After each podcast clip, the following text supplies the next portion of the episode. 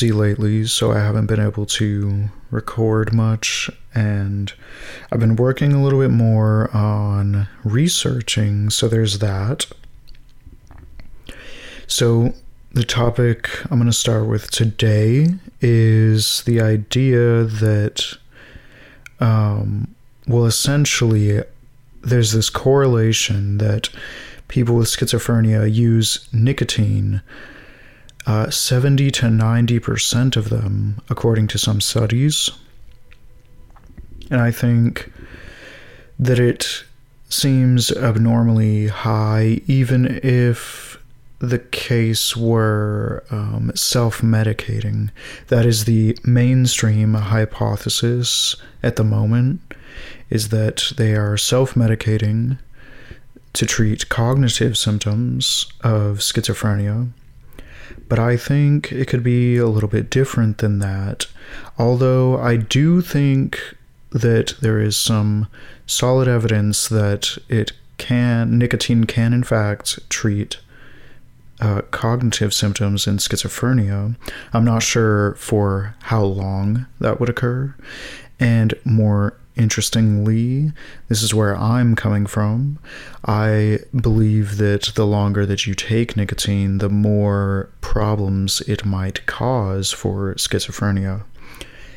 And so the main uh, mechanism of interest here is that um, as you consume nicotine, one of the mechanisms for nicotine addiction is that a neurotransmitter known as dynorphin is increased over time. Uh, so, especially during the withdrawal effects of nicotine, we would expect dynorphin to be sort of peaking. And dynorphin, if you don't know, is the neurotransmitter involved in learning aversion. Um, so, when you learn to dislike things, it is um, the neurotransmitter that has uh, effect there. So basically, what happens is it has anti dopamine effects. It also blocks the NMDA receptor. And I believe that by blocking that receptor, it prevents you from learning to habituate any kind of behaviors that uh, release dynorphin. So if you touch something painful, dynorphin can release to make sure that you don't learn to accidentally keep touching the painful stimuli, right? That wouldn't be good. So, on the other hand, there are. So, dynorphin is an opioid, I should clar- clarify that. It binds to the kappa receptors, and there are three main types of opioid receptors that are talked about. There are kappa receptors, and then the other two, mu and delta, are considered to have a positive and reinforcing effect of behaviors that um, coexist with it. So, for example, say you consume food and it's really good there will be an opioid effect from uh, those two receptors, and you will learn to habituate that so that you can get the reward again. It trains you to so so this whole system of dynorphin and the other opioids, which are enkephalin and endorphins, those two um, bind to mu and delta, and together these essentially play the fundamental role of learning based on good and bad. So, um, the effects of the positive opioids would promote NMDA binding, which would allow easier learning because NMDA receptors are heavily implicated in learning and memory and stuff like that. So essentially, this dynorphin molecule has been implicated in things like trauma um, and, as I've already said, aversions. And if you really look at trauma, uh, it isn't much more than an extreme form of aversion. And on the other hand, addiction is an extreme form of pleasure uh, learning. So, in that sense, reinforcement of some pleasurable experience, some reward. Whereas dynorphin is kind of like punishment in a sense. So, the interesting thing here is that many models of addiction uh, look at this dynorphin molecule, and it is thought that essentially every time you try to stop a drug, you are punished by this dynorphin molecule. And when you take the drug, it kind of suppresses that effect by giving you a rewarding experience. And it is known that binding to, let's say, mu opioid produces euphoria and it also has the opposite effect of binding to kappa receptors. So, um, one of them promotes, so mu opioid promotes dopamine release, whereas uh, kappa receptors inhibit it. And that's where things can get pretty interesting as well because we know that one of the receptors that is involved in one of the earlier theories of schizophrenia is the D2 receptors involved in the dopamine hypothesis of schizophrenia. And so what what do we know about D2 receptors? We know that there are two forms of them. There's a long and a short form. And the short form is what we're going to look at here. The short form inhibits dopamine release, and it's known that dynorphin, when it binds to kappa receptors, potentiates the effects of the D2 receptors. And I'm not sure if it's specific to long or short forms, but presumably this is the mechanism by which dynorphin is anti dopaminergic by essentially uh, potentiating the D2 short form of receptor and preventing dopamine release. And that's pretty interesting. So, in that sense, dynorphin is able to sort of acts as a missing link between this uh, dopamine hypothesis and also um, the glutamate hypothesis, which that hypothesis states that there is a decreased activity at NMDA receptors.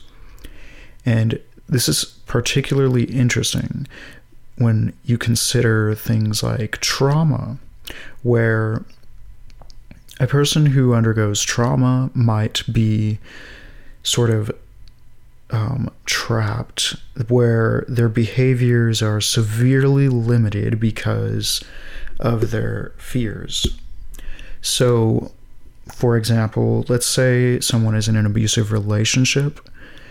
We might see that after that experience, they can no longer uh, open up and be intimate in future relationships because they are afraid of what might occur if they do that. They are traumatized.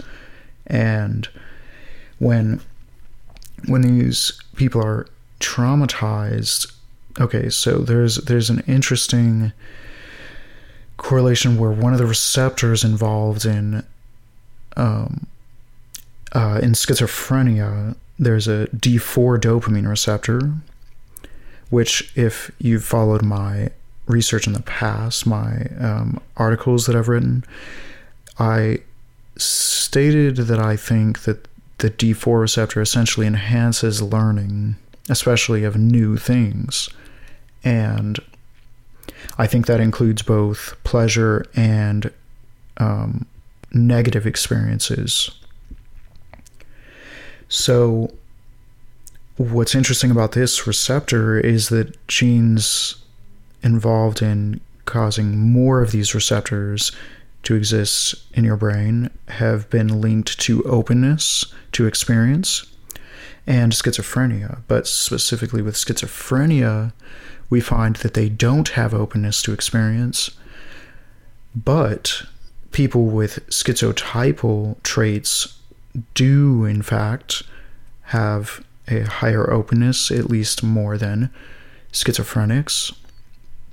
And I think what's happening here, so so some theories state that the openness allows people to better cope with trauma. There's another fact there because those who are low in openness tend to have more severe consequences of trauma. But I think what might be a huge factor here is that the people who are less open, it may be because they are um, trained to not be open anymore. I think when we are clean and fresh and pure as a child, I think we have a lot of openness. But I think eventually we kind of get sculpted by both positive and negative experiences. But I think especially it's the negative experiences that would decrease openness. And going back to that example with the relationship, we see a person that is no longer opening up to people. And I think that's really what's going on here is that people who are more severely traumatized are going to be less open, and that people with schizophrenia aren't much different than a lot of the people with these openness genes, except they've been hurt and now they've decided not to be open anymore, and that even a lot of their symptoms come from this, that they may like stay inside all day in their house and be afraid of society or various problems.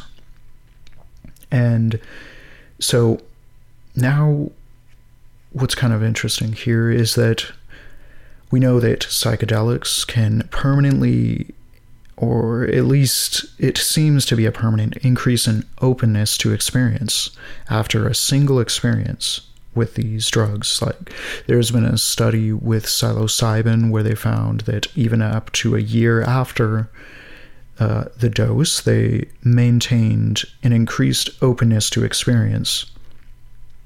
And what I think is going on there is that these drugs essentially reverse all of your conditioning, both um, positive and negative. So, in that sense, I think that's why they have been used to treat addiction and PTSD. And researchers use this as part of the explanation that having an increased openness to experience improves the outcome of PTSD. But I think it's a little bit different than that. I don't think, because that makes it sound a little bit arbitrary, right? That sounds like somehow mysteriously openness makes people uh, more able to overcome the experience. But I think that you're kind of, what's really going on is you're erasing the conditioning that existed there. And with that, you are now free and more open because it was the trauma that was suppressing your openness to experience. And I think in this sense, here's my radical claim that psychedelics may actually be able to treat cases of schizophrenia.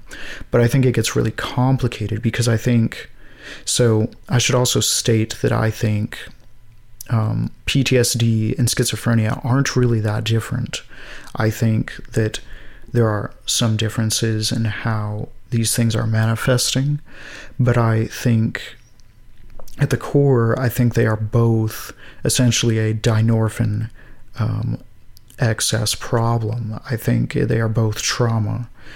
And I think in the case of schizophrenia, the person may have genes that make them more susceptible to trauma. For example, that D4 receptor gene that I mentioned before. Um, I think having more D4 receptors makes people more curious and more exploratory. But I think there's a cost in that, that by being more exploratory, we will end up seeing people come across problems more frequently. And so you can look at this as a kind of um, duality between, uh, let me think how to say it. So, a duality between tradition and a kind of liberalism, a kind of uh, um, a fetish for newness. So, when we see traditionalism, people will maintain cultural habits and just kind of follow what has been going on for a long period of time. And we could at least know that if it was occurring for a long period of time, these behavioral habits, that we shouldn't expect them to suddenly be a problem.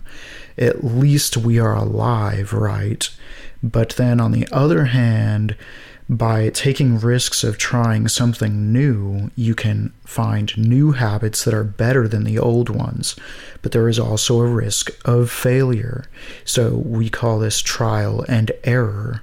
That might um, be apparent here. So um, the problem with that, though, is that if you are a person who is curious to try new things and undergo this trial and error, you are undoubtedly going to come across error more frequently than someone who tries to stick to what they are told and what they are, um, what is considered traditional. Um, so, so what begins to happen here, I believe, is that you can be punished for errors. That is one source of trauma. You can be labeled as a person who is an error maker, which is another problem. Your identity becomes a failure, essentially. And I think this would especially be the case if you are surrounded by other people who are more traditional minded. I think, for example, you could be surrounded by a bunch of people who are um, kind of evangelical religious types, and they may not understand science, for example. And if you were to try to explain it to them, they might. Um, uh, like through your exploration, that is your only way to leave this evangelical culture. And everyone who isn't exploratory will still be in it. And those people who are in it will not necessarily trust outsiders who claim they've found something different. They would be distrustable, be distrusting of those novelties. And so I think there's this kind of isolation that you can obtain from being more exploratory, that the more you are willing to travel outside of cultural norms and um, repetitious memes of society, the more likely you will find yourself um, turned against those people. And I think that we should really empathize on both sides here, but I think it is more common that we've already empathized with the majority of people, and now we need to kind of rethink society and begin to empathize with these people who are being rejected. I think there is a necessity to be cautious with trying new things, but I think a lot of people end up in a kind of perpetual suffering because of it. They can be traumatized for isolation, rejection, um, being identified as a failure, um, being punished for the failings, and etc. So I think it becomes increasingly harder for the traditional types or the majority of people who don't explore to understand explorers because, for example, the curious type might find something that's um, actually valid and novel, but they will be rejected simply because their identity is the person who always comes up with bad ideas or something. So when we see the traditional types, everything they do will fall under a list of tech, like, let me think. I don't know if I would consider them all safe, but for the most part, we know that all those behaviors don't seem to lead to death of a society. We could say that at least. And so there's a lot more trust and reputation built up over time with these kind of traditional mentalities. They have went through trial and error and successfully survived in our culture whereas new ideas the more that you keep coming up with them and the more errors you make your reputation as a person coming out to set new standards will be decreased. And so there's that. And moving back, I'm not sure if I went into this uh, connection with the glutamate hypothesis fully, but so with this glutamate hypothesis, dynorphin is capable of shutting down NMDA receptors and it makes sense that there would be a lot of uh, shut down NMDA activity the more traumatized you were. And it would also make sense that your openness would be decreased, as we do see in schizophrenics as well. And um, there are some links to creativity with people with schizophrenia. Um, especially people who are considered schizotypal. And some studies have shown that this link is actually to openness to experience rather than necessarily schizophrenic traits. And I find that interesting because it makes total sense. I think creativity is really about exploring because the idea of this creating, it's really to come up with something that isn't already traditional. It's to go outside of the box of normal society. And that's exactly what I'm describing here with exploratory behavior. And I really don't think there's a difference there too much in being creative and being exploratory, being experimental or being, um, which is in opposition to traditional. And that's kind of interesting there because conservative society often rejects science a lot of the time. The most conservative societies, at least, will reject science, and that is science is the most experimental in a sense. They are literally performing experiments. And so, okay, so now, what are the effects of blocking the NMDA receptor? Drugs that do this are drugs like PCP, ketamine, um, and a whole host of other drugs. Even cannabis is able to shut down the NMDA receptors quite quickly. And all of these produce dissociative effects. They can numb your senses, they can block out your memory, they can alter the way you perceive reality. And all the drugs that block this NMDA receptors, um, they fall under what are called psychotomimetics, which just means that they mimic um, psychosis. And so I think that the more traumatized you are, the more dissociated you get because of the high dynorphin activity. You can dissociate f- from uh, the source of pain. So I think there are two ways this can go.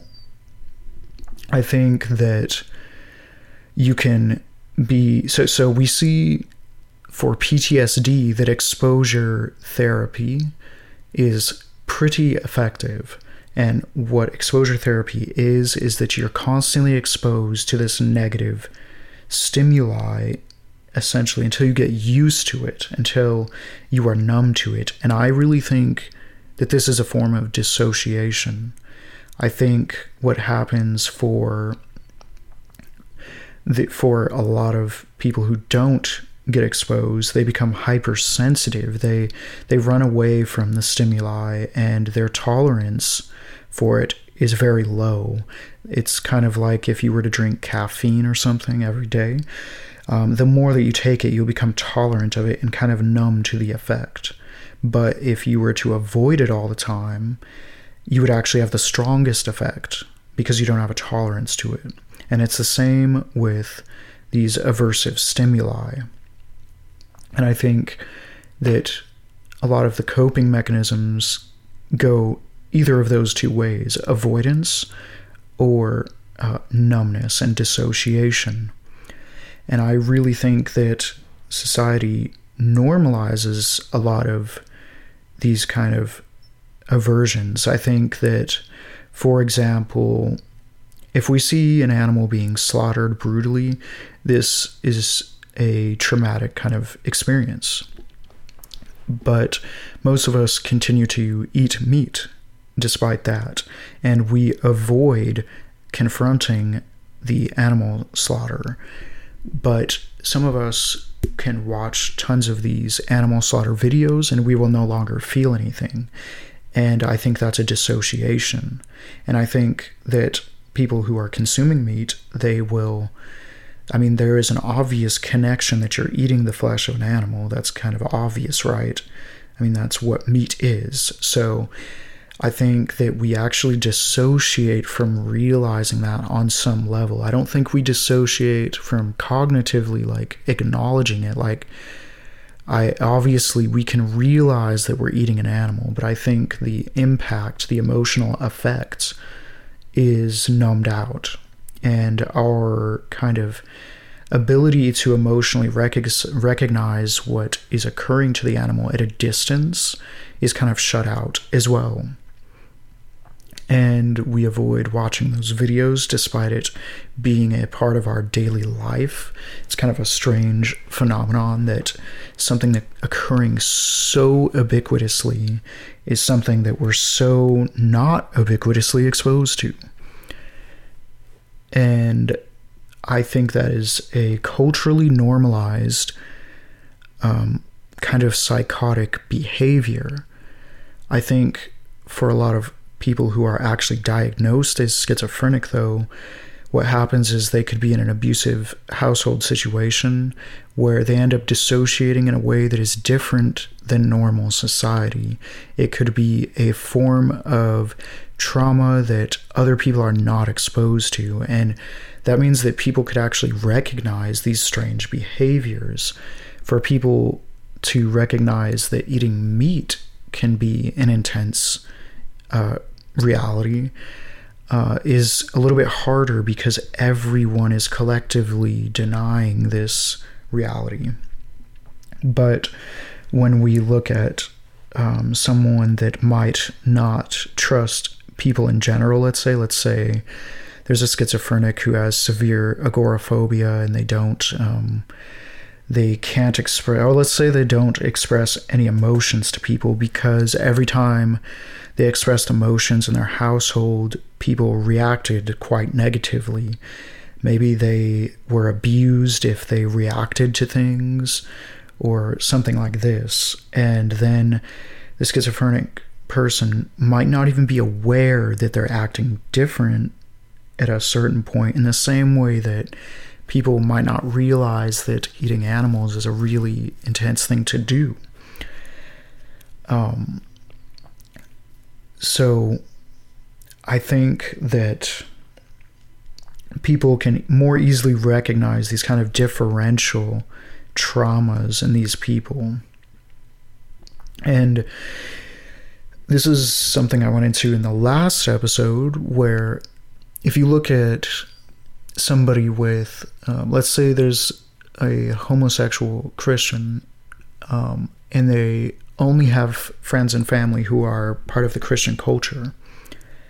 And let's say this Christian culture that they're immersed in is very against homosexuality. I think these are the kinds of situations where someone could begin to hear voices. And I think that person who is homosexual might have homosexual thoughts and urges, but they will um, not want to associate with that because to associate with that would be also to associate with the fact that everyone hates them or rejects them within their own culture. It could mean that they will no longer have any friends or family to have social support. A lot of Christians used to be kicked out of their homes if they were um, coming out of the closet, for example. So, in this case, someone might end up rejecting these internal urges and thoughts about being homosexual. So eventually they may decide that it's not really their thoughts. Like they're not trying to think these thoughts, but somehow unwillingly these thoughts are coming on to them. And this, I think, will eventually manifest as them hearing a voice within their head that is not their own. And maybe depending on how intensely Christian they are, they might um, believe it is a demon or that they are possessed or something like that. And let's say that person, oh, we could just end that there. That probably makes enough sense. Now, now, going back to nicotine, we kind of strayed pretty far from that. So, so nicotine upregulates dynorphin, and I think that so so this is actually common with a lot of drugs and it is known that cocaine and meth can bring upon psychotic episodes and that it takes time to build up. Presumably, that is because uh, dynorphin upregulates. And I imagine that dynorphin, while it's inhibiting dopamine activity, that would also upregulate dopamine, and we might find high levels of dopamine occurring, but at the same time, a kind of hypofrontality. So, so the frontal lobe is where all the dopamine is primarily affecting cognition and behavior, right? So, with that, all this inhibition might cause a hypofrontality and cognitive problems like focus, executive function problems that we see in schizophrenia. And um, and so so I think that there's something really similar to addiction and schizophrenia. I think that or at least I would say that the withdrawals of a lot of drugs is actually uh, pretty similar to schizophrenia, and that probably a lot of people cope with their traumas by seeking out these drugs and then eventually worsening the problem. It's much like someone who would take alcohol, for example, to treat anxiety problems. People might find an initial comfort in drinking, but eventually they will start having panic attacks. It can escalate until they're having seizures, even. And so I think what happens a lot of the time is that actually nicotine might sensitize you to negative experiences, and that with enough time, this hypersensitivity of aversion because of the upregulation of the dynorphin system will manifest as a buildup of traumas and you may eventually find yourself dissociating from a lot of things more so than a regular person would because now you're having this increased sensitivity to negative experiences. And I think, especially with things like nicotine and cocaine, they, they are problematic because they are so short lasting. And I think that that means that there's even a more intense and short peak experience of these drugs. So, like for example, a lot of people will use nicotine 12 times a day or something like that. And um, I think that trying to, the more that you would try to maintain effects at the peak of the experience, that means that you're actually every time you stop, you're actually having a, a longer and more intense uh, negative effect afterwards. If you, if you were only dosing twice a day, your most average effect might be somewhere in the middle. But if you're constantly at the peak that lasts, let's say, only five to 20 minutes or something like that, um, that means all the rest of the time you're going to experience negative effects. So let's say that someone has a more stressful day, they smoke um, 12 cigarettes in a four hour time period because of that. Um, but then later, if they go back to their normal habits, they might start having more psychotic effects building up because of the tolerance that they've created. And so there's that. Um, I'm kind of running out of ideas of where to go with this stream of thought. I'm going to build a more um, organized dynorphin theory for psychosis because um, currently I only have the nicotine disorder post and you should go check that out if you haven't. It has sources on a lot of these claims. So, um, if you read my entire website, um, there's um, citations for all these claims that I'm making. Um, but I need to build a more um, direct dynorphin theory for psychosis soon. Um, it kind of fits together the idea that trauma can bring up a genetic predisposition.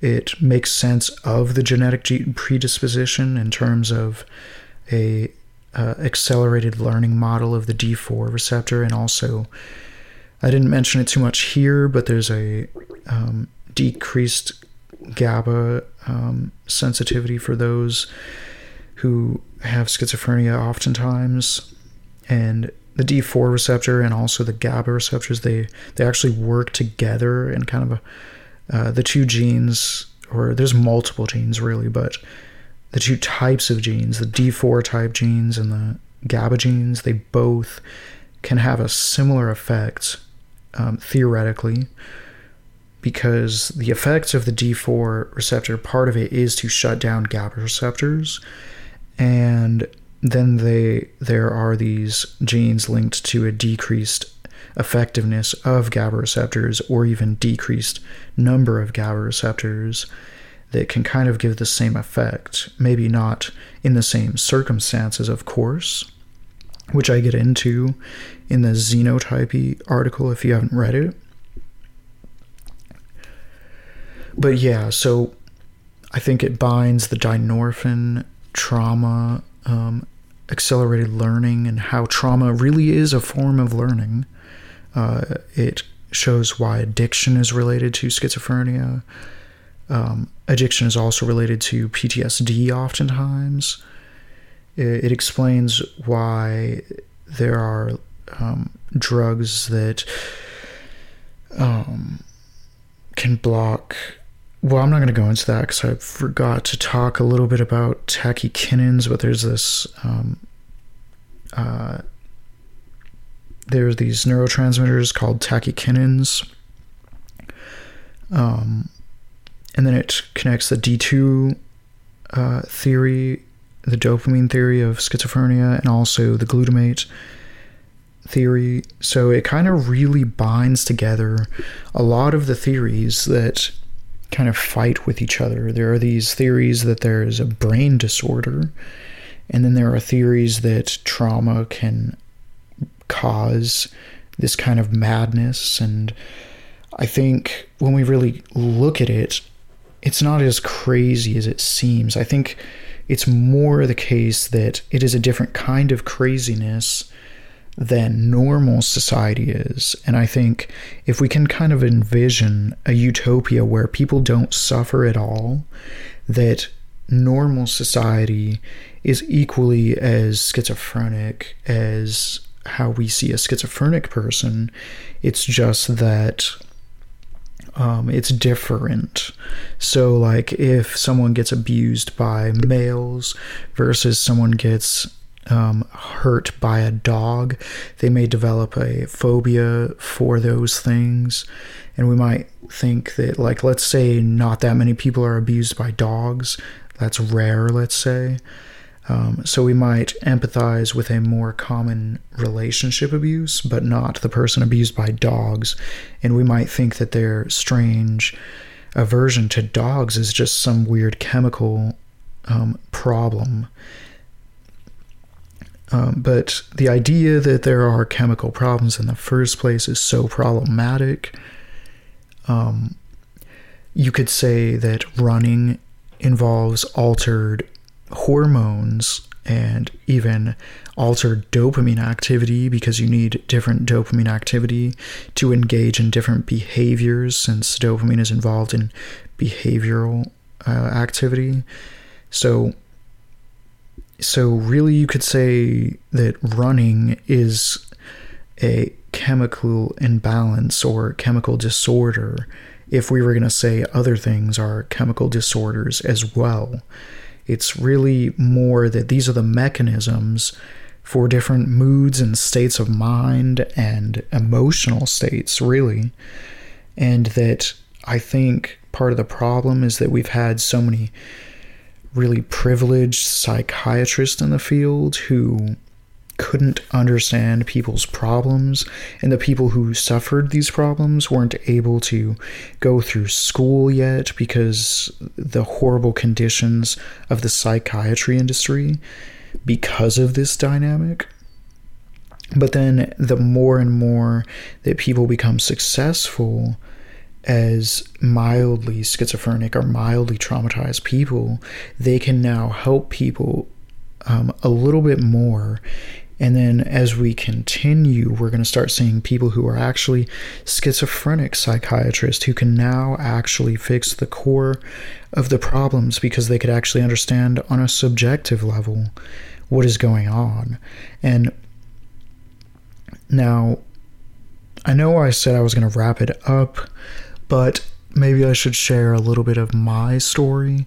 I've actually had psychotic effects. Um, there's probably a load of reasons. It seems like the most common for me is that oh, when I get excessively isolated, I begin to get hallucinatory effects. I get more paranoid, agitated. I get um, spiteful of people, of society. I start thinking that no one cares about me. Um, I've thought that people were going to try to kill me before. Uh, and when I have thoughts like that, I know that they are technically delusional, and I don't necessarily think so much that I'm going to get killed, but there is like a worry in the back of my head that it's possible. But I've also had crawling hallucinations, for example, which is common, which those seem to mostly come about when I'm isolated and really like usually I get pissed off that I'm not having social interactions with enough people at that point. I get really anhedonic and unmotivated. Um so I don't know. What I noticed though that's very fascinating is that immediately when I begin to socialize, I'm all giddy, I can laugh and the crawling hallucinations stop immediately. And I mean, I could be sitting in my bed experiencing them, kind of like getting pissed off, like rolling back and forth, getting really annoyed at these sensations and this dull, dull, depressive feelings.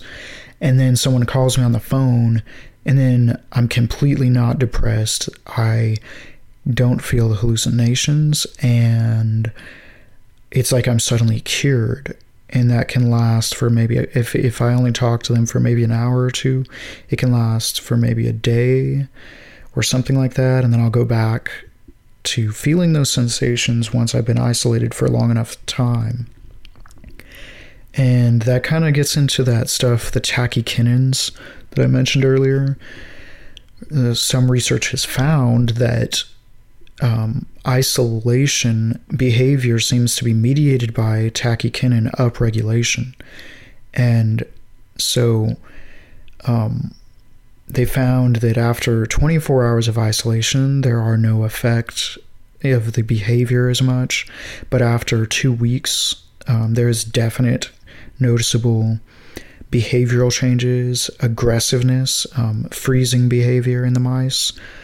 And what's kind of interesting that I think this freezing behavior is is from so that so it's when they get stressed they freeze for a longer period of time and i think what happens is that normally when we get stressed out we go to socialize and it's that we um, can kind of cope with those stressors and change our mood simply by interacting with other people. It's like an emotional contagion, probably on one level, that other people aren't suffering this problem that that is affecting us and now we can escape it. It is also a distraction, obviously. It can direct our mind elsewhere. Whereas when you're alone, I think that there's nothing to change your mode of thought. I think you will just ruminate and ruminate uh, deeper and deeper, and there's nothing to really um, inspire any kind of change to those thought paths. So, um, what's interesting is blocking tachykinins at the NK3 receptors um, shown to have antipsychotic effects. It can end psychotic episodes. Um, so in that sense, I mean that's already seems to show evidence that um, socializing might help treat psychosis. Now imagine with my crawling experience, the crawling hallucinations, what if I was traumatized by people to a point that I couldn't really open up past my kind of facade? What if I could only have very shallow interactions with people? And what if my past behaviors has ruined my reputation with all the people around me? Then interacting with people may not even solve the problem. Maybe the emotional contagion will be other people judging me on every interaction I have, like people acting distanced, um, people acting like they shame me, things like this. And I think that kind of goes back into the exploration behavior because if you're, say, a Christian and you explore some new ideas and find out that now you're an atheist, people are going to treat you different and your reputation is going to be changed. And if you have no one that you can bond with at that point, it's going to be very um, not happy, that's for sure. So I think, um, okay, so now going back to social interaction, it's known that social reward and punishment involves the opioid system, which I think is kind of obvious. I honestly think all learning of good and bad is really based on these opioid neurotransmitters. But um so that part is kind of interesting because like a religion like a church they might be able to have a mass um, bonding experience that really has benefits. It's known that re- being in a religion um, and churches this sense of community seems to have actual benefits to people's lives despite whether it's true or not there seems to be a benefit in having a kind of like I think they've mentioned in studies that it could be a sense of purpose, but I think it's a lot more to do with community and emotional contagion. And it's really interesting because I think this dynamic really promotes conservatism because liberalism is to challenge the old idea for which we are all bonding on if we are in a church. And to challenge that is really to essentially say, hey, I'm going to take away that benefit, that opioid effect from you for the sake of truth. And the truth might offer some better existence in reality, but you would have to really persuade a massive amount of people in order to create a massive amount of change. And so I think um, people people struggle to really be persuasive in one sense. But on another level, I think a lot of people don't want to be persuaded because um, if someone is atheist and wants to turn one person, let's say you, into an atheist as well, that means they are going to recruit you away from your massive bonding experience. They're going to take you away from all those benefits that you got, all those perhaps sense of purpose, and now you're going to um, be in this lonely cult of atheists who are a minority culture. And so this kind of gets into that whole opium of the masses idea, which is really interesting. It kind of really is an opium of the masses, even on a biological level. Okay, so another thing we find is that opioid drugs seem to be the only addictive drugs that um, can have antipsychotic effects. And I think it makes sense because you could be blocking that dynorphin's activities or having the opposite effect. You are pushing against it with these positive mu and delta receptor effects. And it kind of makes sense and it's kind of interesting there because a lot of people who are withdrawing from opioids will get crawling hallucinations some seem to get psychotic. So, this may be the same case as any other drug that upregulates dynorphin activity, really. But perhaps when people are actively taking it, it doesn't produce as much psychotic effects. Like maybe it's a more effective antipsychotic than, let's say, nicotine would be, because maybe there's problems with the indirect activity on opioid receptors that it's not as um, sustainable somehow. I don't know. I don't even know if there's really a difference, to be honest. But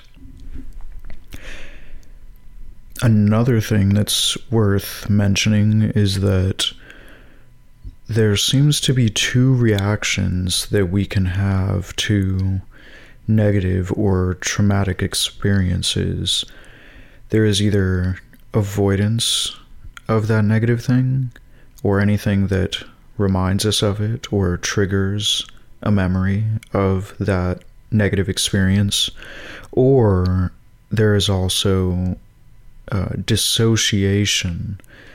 And we often teach um, exposure therapy as a method of dealing with post traumatic stress disorder. And I think what occurs there is you essentially build up a tolerance and cause a dissociation from that negative experience. I think you kind of numb it out, you get used to it. It's as if you were to drink caffeine every day.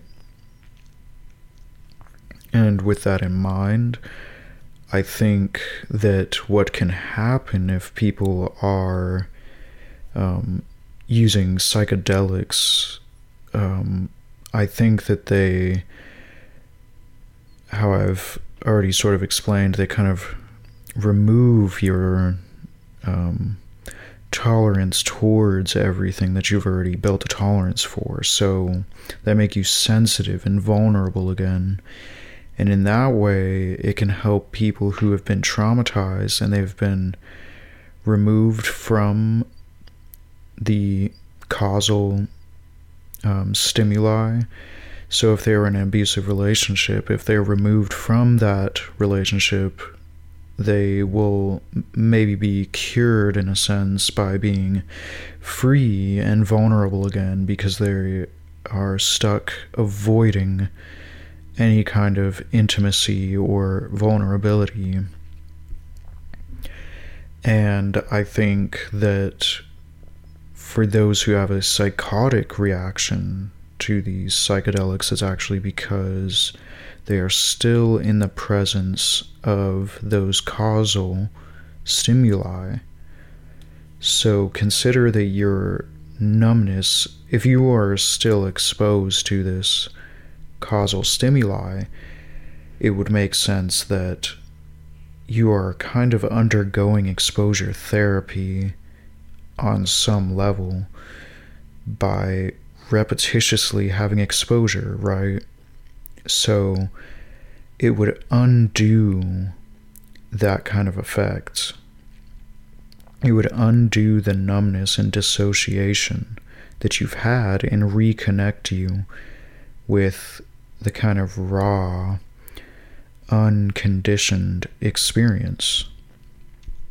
So, for those people, they might have built up a series of problems in their life that they've turned numb to, and I think these problems might even tend to occur in clusters that let's say you're in an abusive situation, those people tend to isolate themselves and their isolating behavior might um, cause more social problems. People might never realize that they're acting that way because of the abusive situation, and this can lead to just a stack of problems, really. And for that person to experience the psychedelic effect, they would actually uh, no longer have a tolerance for all of those problems that they've kind of uh, undergone this kind of exposure therapy. People who have gotten used to being alone, for example, or gotten used to the abuse, or gotten used to a lot of problems. So, the reason that they might not be psychotic before the experience before the psychedelic effect is because it was a long period of time that these problems slowly emerged one by one for the most part. And so there's no crisis because you had time to develop toughness. And all of a sudden, now that toughness is removed and you will go into a crisis mode. The stress will be too much and you will experience the psychotic effects of dynorphin, is what I think. So, to clarify, there are two different cases here. You can be a person who has had very negative and traumatic experiences and no longer be facing those problems yet you are still responding in your daily life as if you were. You are stuck in these PTSD behaviors that make your life worse because you're avoiding a lot of experiences and avoiding possibly people, intimacy, vulnerability. And then there is the other experience where someone is still in contact with the problem that is causing it causing their um, negative experiences. And for those people, it can probably be quite disastrous. And worse is that people, um, once that person becomes vulnerable to the negative experience, they will be labeled is crazy and rejected because of the symptoms that occur with that extreme negativity. Hallucinations, for example, distrust, paranoia, all these kind of things will um, have them shunned by uh, their social peers. And that in itself will worsen the problem. People will treat them differently that label of error maker will only be increasingly enhanced for this person because now they can't even perceive reality without making an error. And once people um, uh, stereotype the person as a person who has these sort of problems, they will be trapped. And I think that's why we must be really careful with how we treat people that we label as schizophrenic. I do not think it is even a condition that is necessarily hard to fix. I think it is hard to fix only because of things like poverty or um, social fears and like xenophobia, essentially, and different things like this. I don't think it is inherently hard to fix. I think you could theoretically fix these problems within a week.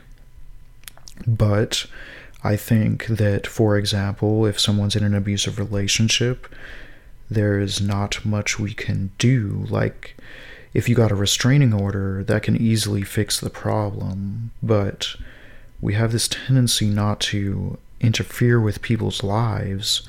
But I think we should re question that because we might find that there are people we we are interfering by forcing medications or like uh, forcing them to be in a psych ward or even promoting these things as if these are better than a restraining order, for example. I think most of these people just need to reform their lives, and that becomes increasingly difficult due to their circumstances and not necessarily because of their uh, mental um, status. I think the mental status is a factor, of course, and it is a major factor. But what I mean here is that the mental status is really a byproduct of the environment. And that is the level that we need to intervene.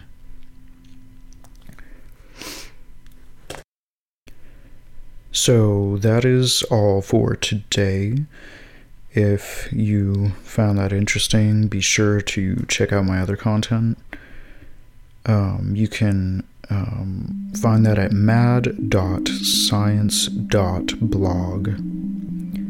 And I'm about to play you one of the tracks that I'm about to release pretty soon. This one is pretty cool. It starts off like some kind of um, down tempo type music and evolves into pure ambience. Hope you enjoy and have a nice day.